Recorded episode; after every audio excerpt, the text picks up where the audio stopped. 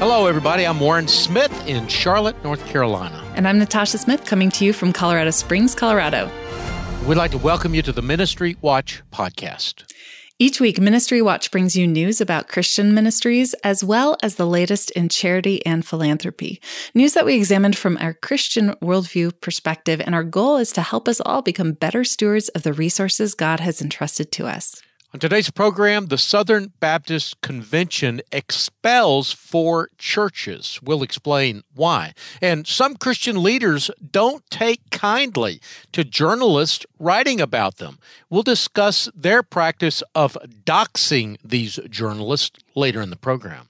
We begin today with news that the Lifetime TV network has canceled a Christian television program because the ministry refused to abide by the cable network's restrictions on controversial topics.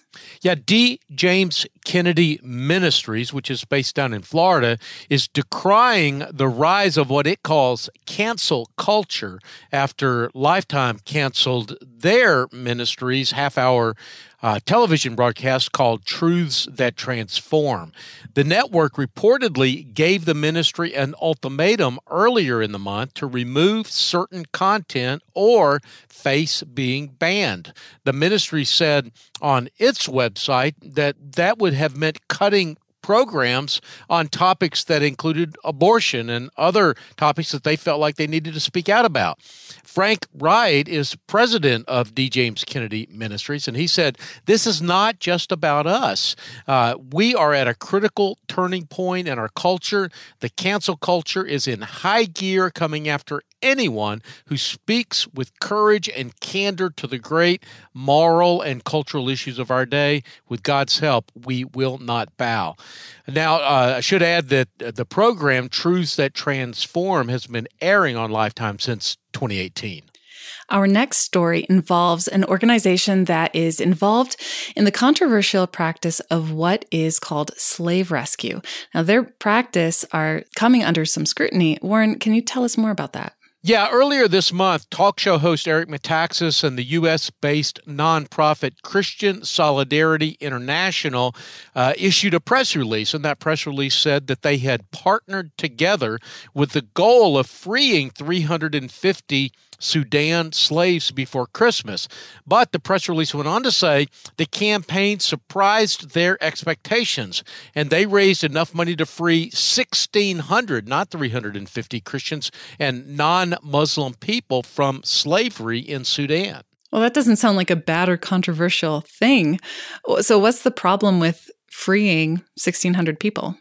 Well, it's the way they did it that could be a problem by offering the slaveholders cattle vaccines as an exchange, the ministry says that they were able to reunite uh, these laborers with their families. But some slave rescue groups say that CSI's slave redemption efforts might, in fact, be offering a financial incentive for those involved in the slave trade. Ministry Watch reached out, for example, to World Vision to ask if they had ever used a similar approach, and they said that they did not. In fact, Cheryl Watkins, who is a spokesperson for World Vision, said that we feel the risk of stimulating a market is just too great. Terry Fitzpatrick from the U.S. based charity Free the Slaves says human trafficking is still profitable in many parts of the world. So providing an incentive is not a good thing. In fact, taking away every incentive and punishing captors should be what we're doing here. Uh, it's still a low risk, high reward industry, said Terry Fitzpatrick. Rescue is necessary, but not enough.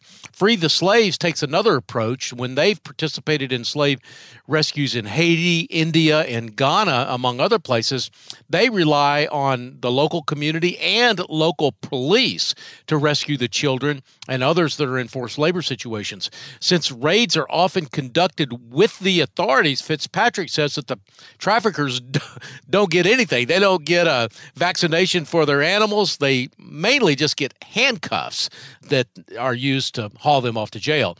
Uh, he was very, very clear. In fact, he said, We don't pay. We use the leverage of the law to rescue these children. Uh, in the end, making human trafficking unprofitable rather than paying a ransom is the most powerful solution. Well, Ministry Watch did another investigative report this week. Yeah, we did. Um, we had been getting questions about a group called Charity Water. Uh, the group raises money for water projects all around the world. In fact, in the past few years, uh, it's become sort of a juggernaut. It's gotten huge. It's uh, had about a hundred million dollars in revenue last year, and it promises its donors that 100% of the money that they donate goes directly to water projects. They even have a name for it. They call it the 100% pledge. How is that possible? Well, it's not really, but you have to look at the fine print to see what's going on. Charity Water claims to have a number of rich benefactors who pay for all the administrative and other costs for the organization. Uh, so it tells the small donors like you and me, people who typically pledge about $30 a month uh, for water projects, that 100% of their money goes directly to the water projects. Okay, that makes more sense. Yeah, it does, but only a little more sense. As it turns out, Charity Water doesn't actually even do any water projects. They make grants to other organizations that actually do the work. In essence, Charity Water is a marketing arm. You might call them a middleman. Again, there may be nothing wrong with that so long as the donors know it, but it's pretty clear that some don't. Um, uh, a lot of people who give $30 to Charity Water probably have no idea that this money is actually going to Samaritan's Purse or some other organization that has its own administrative infrastructure that is at least being partially funded by the charity water grants. Now, I should also mention that even though the president of Charity Water talks about his faith and they've attracted a lot of evangelical donors, Charity Water is not a Christian organization. It has no statement of faith. It is not a member of the Evangelical Council for Financial Accountability, and that means it doesn't have to follow the ECFA standards for fundraising. So, what's the bottom line here? Well, we rarely tell people not to donate to an organization, but we would ask Christian donors to ask some tough questions about charity water. If you're a donor to charity water, you have a right to ask these questions and you have a right to good answers to the questions. Ask them, for example, why they don't have a statement of faith uh, and uh, who they're partnering with out in the field in the country that that the donor might be interested in. Ask them how they decide to partner with organizations why do some make the cut and others not? And if you don't get good answers, then maybe you should consider withholding your donations. Warren, let's talk about one more story before we go to break, and that's the Southern Baptist Convention has expelled four churches. What can you tell us about the circumstances? Well, four churches were disfellowshipped by the Southern Baptist Convention's Executive Committee on Tuesday, uh, and the circumstances were a little different for each one, but two of the churches were removed for affirming homosexual behavior in their standards for members and leaders, and two other churches were removed because they knowingly employed as pastors men who had sex offenses in their past. The executive committee also received a report from a task force that investigated the SBC's Ethics and Religious Liberty Commission. That's a story we've reported on in the past. Yeah, we reported on the release of that report a couple of weeks ago. Now, of course, it's gone to the executive committee and they've uh, been asked to consider it. The report concluded that the ERLC was a distraction to the SBC, Southern Baptist Convention, and its actions had led to a loss in donations. But I would say that the executive committee itself chose to take no action on the report. Uh, executive committee member Rod Martin, who has been a critic of the ERLC and its President Russell Moore asked if the agency was still needed given the denomination uh, divisions on a number of issues and that the ERLC does not focus primarily on evangelism or missions. Did anything else happen of note this week at the executive committee meeting? Yeah, it was something that, uh, you know, maybe just symbolic, but I think it was pretty significant. Uh, Southern Baptist Convention President J.D. Greear called out fellow Southern Baptists at his speech on Monday. Uh, he said that many of uh, his fellow Southern Baptists were sowing political dissension and conspiracy theories and attempting to tie their political views to their Christian faith. Uh, uh J.D. Greear went on to say, We are not at our core a political activism group. We love our country, but God has not called us to save America. He's called us to build the church and spread the gospel. that is our primary mission. Greear said that COVID 19 and the recent political season had revealed fault lines within the Southern Baptist Convention, and he called them fissures, fault lines, and fleshly idolatries. Uh, he also said, though, that COVID didn't produce these crises, it only exposed them. Warren, we need to take a break, but when we return, we'll look at how a couple of ministry leaders have treated Christian journalists who have investigated them. I'm Natasha Smith, along with my co host Warren Smith. We'll be back after this short break.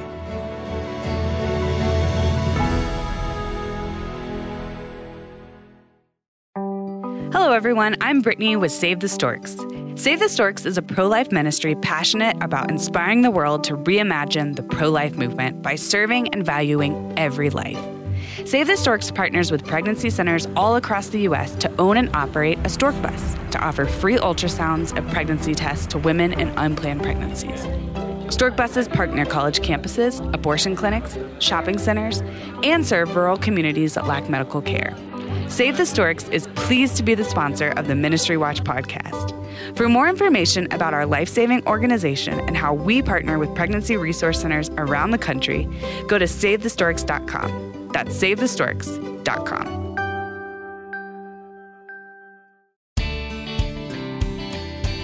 Welcome back. I'm Natasha Smith, along with my co host Warren Smith, and you're listening to the Ministry Watch podcast. Now, let's continue with the story that I promised before the break about a couple of Christian journalists who were recently doxxed by ministry leaders. Now, first of all, can you explain what doxing is? Yeah, doxing is uh, kind of a modern practice, I guess you could say, a 21st century method of harassing enemies by gathering and disseminating private or identifying information with malicious intent. The technique gained notoriety back a few years ago in 2014, the so called Gamergate controversy, in which male video gamers would dox female players. Uh, recently, employees of two prominent Christian uh, ministries, the John MacArthur's um, Grace Community Church and Grace to You, and Dave Ramsey, which is not technically a Christian ministry, but has a lot of ties to the Christian community, doxed Christian journalists that were reporting critical stories about those leaders. Um, they claimed the stories were false and motivated by evil intent, and um, they started publishing their private information online. And they're two journalists who sometimes write for Ministry Watch. Yeah, that's right. One of them is Julie Roys, who has documented troubling issues at uh, various organizations affiliated with California Pastor John MacArthur, including board governance issues and financial transparency issues. One of John MacArthur's senior executives, Phil Johnson, retaliated online and published personal information about Julie Roys. And the other writer is Bob Smietana, whose name you often hear at the end of these podcasts as a contributor. Yeah, that's right. Dave Ramsey, the financial um, guru, um, sought to make his Franklin, Tennessee headquarters the best place to work in America and had repeatedly won recognition for doing that. Uh, that those awards got the attention of Bob Smietana, who's a veteran reporter for Religion News Service, and he started investigating complaints that he had heard heard for years from employees there who said that the company operated in what uh, the Bob's article called a cult-like environment. Bob ended up writing about a 4,100 word article, and by the way, we published that article here at Ministry Watch. We thought it was well done, and um, Smietana um, contacted Dave Ramsey's PR team for answers to some of his questions, but they responded not with answers to Bob's questions, but with a sarcastic email that they then copied to about a thousand people, including Ramsey employees.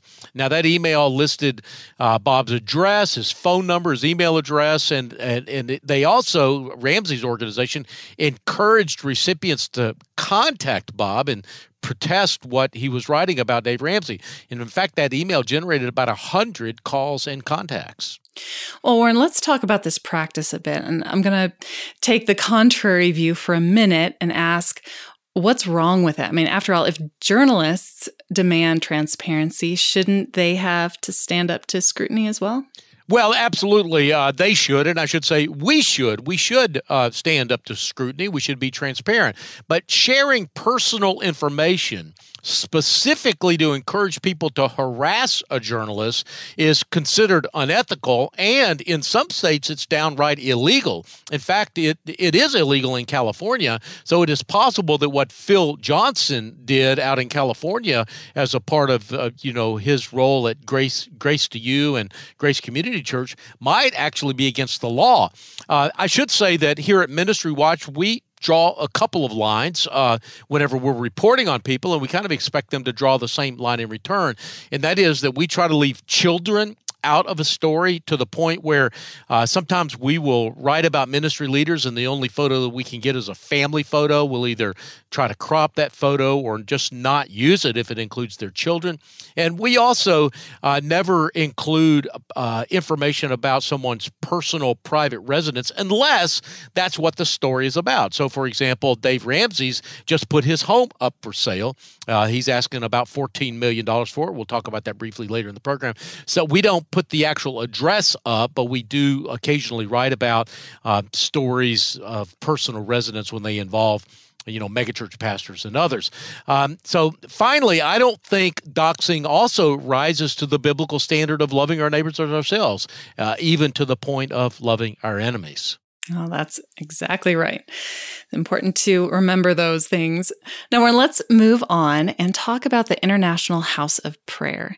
They recently left the Evangelical Council of Financial Accountability, and do we know why?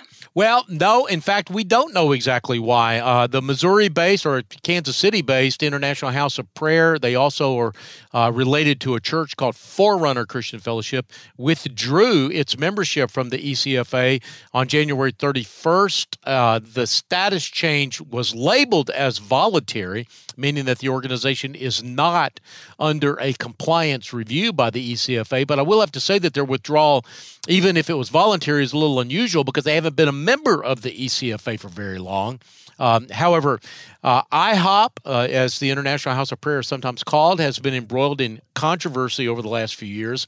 Uh, I wrote about them when I was at World Magazine, probably about six years ago. Uh, they stopped publishing their Form 990s, uh, which Ministry Watch uh, takes as a bad sign back in 2014. Uh, we reported last year that they had also received about $2.5 million in payroll protection program loans. Nothing illegal about that, but again, it was a big enough number to generate some attention, not only from us, but from local media in Kansas City as well.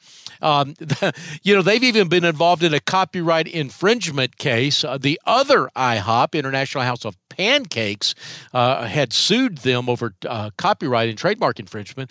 That lawsuit ultimately ended up being settled privately.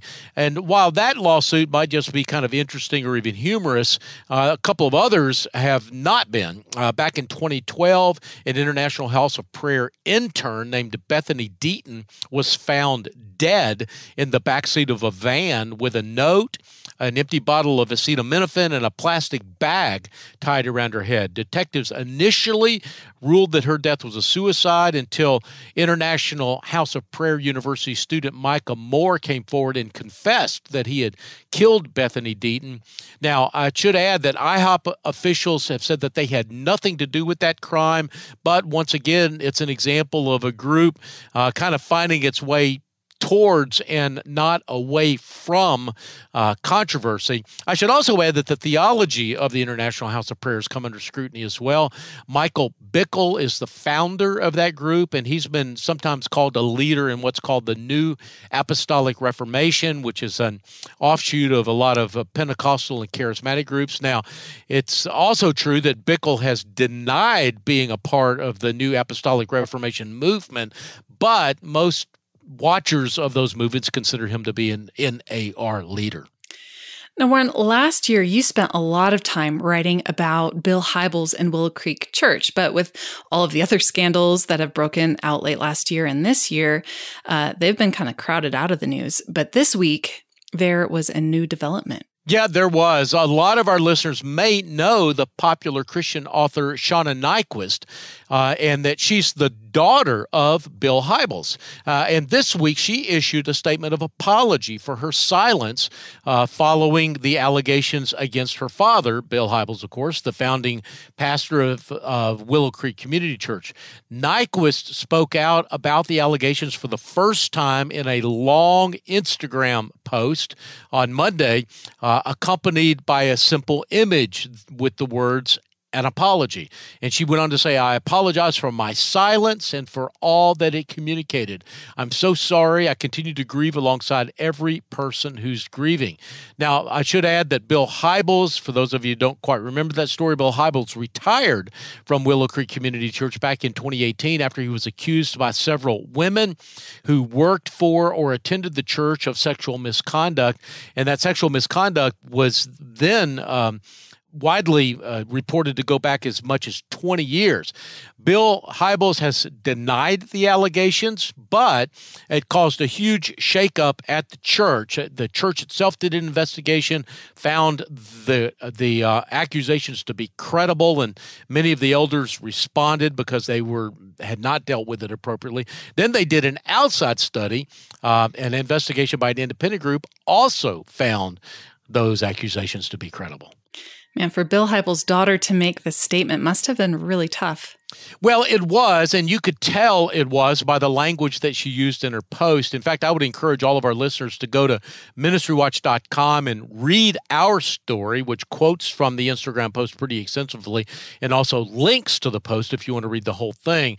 Um, you know, but I, have got to, even though it must have been tough for her and it probably did take some courage for her to come forward. And I want to mention that there was another statement that was released last week by a former employee of Ravi Zacharias International Ministries named Ruth Malhotra, um, who it, it, was also a, a, long confession and apology. I think it's really important, um, Natasha, that we don't turn these people into heroes. I mean, I think that we should congratulate them on finally coming forward, on finally telling the truth and doing the right thing. But the reality is, is that they were there and they were benefiting uh, from these organizations and from the wrongdoing that their leaders were uh, engaged in, and they they didn't say a word about it. So, uh, you know, it's never too late to do the right thing. So I want to congratulate them on that, but I don't think we should make heroes out of them either. Mm-hmm. Now, one quick story before the break, and you mentioned this earlier. Dave Ramsey's house is for sale. Yeah, personal finance guru Dave Ramsey listed his Nashville area home for 50 $15.45 million. It's a six bedroom mountain view estate on 14 plus acres, uh, including a buffer lot on each side, 14,000 square feet. Um, but don't fret for Dave Ramsey, even though he's losing his house. He's I'm not sure that he's downsizing. Uh, just moving a little bit farther south of Nashville. Back in 2008, Ramsey bought a lot for about $1.6 million. Now, of course, given Ramsey's teaching, we can assume that that was a debt free lot, and that's where he plans to build a new home. Warren, we're going to take another break. I'm Natasha Smith, along with my co host, Warren Smith. More in a moment. Hello, everyone. I'm Brittany with Save the Storks.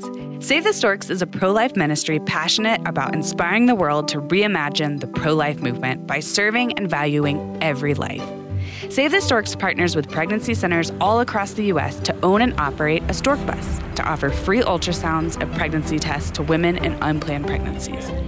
Stork buses park near college campuses, abortion clinics, shopping centers, and serve rural communities that lack medical care. Save the Storks is pleased to be the sponsor of the Ministry Watch podcast.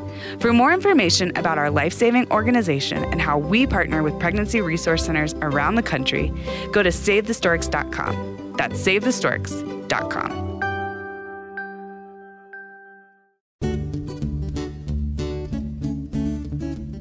Welcome back. I'm Natasha Smith, along with my co host, Warren Smith, and you're listening to the Ministry Watch podcast. Now, Warren, let's use the last segment today for a lightning round of stories. And first up, a new study by the Barna Research Group into the Black church experience in this country. Yeah, seven out of 10 black adults and nearly nine out of 10 black churchgoers think that to really understand the African American experience, it's important to realize the role of religious faith in the lives of black people. Yet, according to a new study by Barna, a research organization that studies the intersection of faith and culture, the proportion of black adults who think church involvement is desirable has actually gone down over the last 25 years from about 90% in a study done in 1996 to just 74% today. And there's a case before the Supreme Court that donors and ministry leaders should know about. Yeah, in fact, two similar cases before the Supreme Court challenge a California law. That law says that nonprofit organizations must release a list of its largest donors. Now, that list is found on what's called Schedule B of an organization's 990. Uh, most nonprofits release the Form 990, but redact or don't release at all uh, the Schedule B. But the California law says that they must. Now, most Christian organizations oppose this California law, and now the Association of Fundraising Professionals uh, is the latest organization to sign on to an amicus brief uh, that is going to the Supreme Court as part of those two cases that are challenging this law. I should say that California is the only state that requires the disclosure of a donor list. But in this age of the internet, that hardly matters. If, if that donor list is available in California, it's going to be available to the nation. And Christian and other groups have reason to believe that these lists are being used to harass donors. And in fact, that happened a few years ago when the founder of the tech firm Mozilla, Brendan Eich, was forced out of his own company. Uh, and he was targeted because he had made a small donation to a group fighting for traditional marriage. Well, moving along, Warren, job recovery across nonprofits continued to be sluggish in January. Yeah, it was. The nonprofit workforce is still about 8% below pre pandemic levels.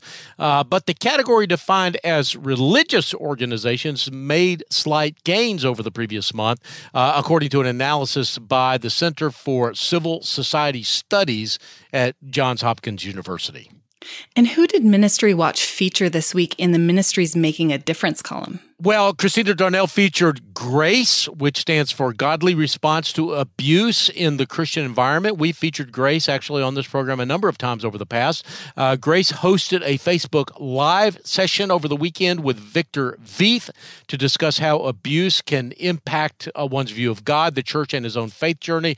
I should add that uh, Veith is the author of On This Rock a call to center the Christian response to child abuse on the life and words of Jesus.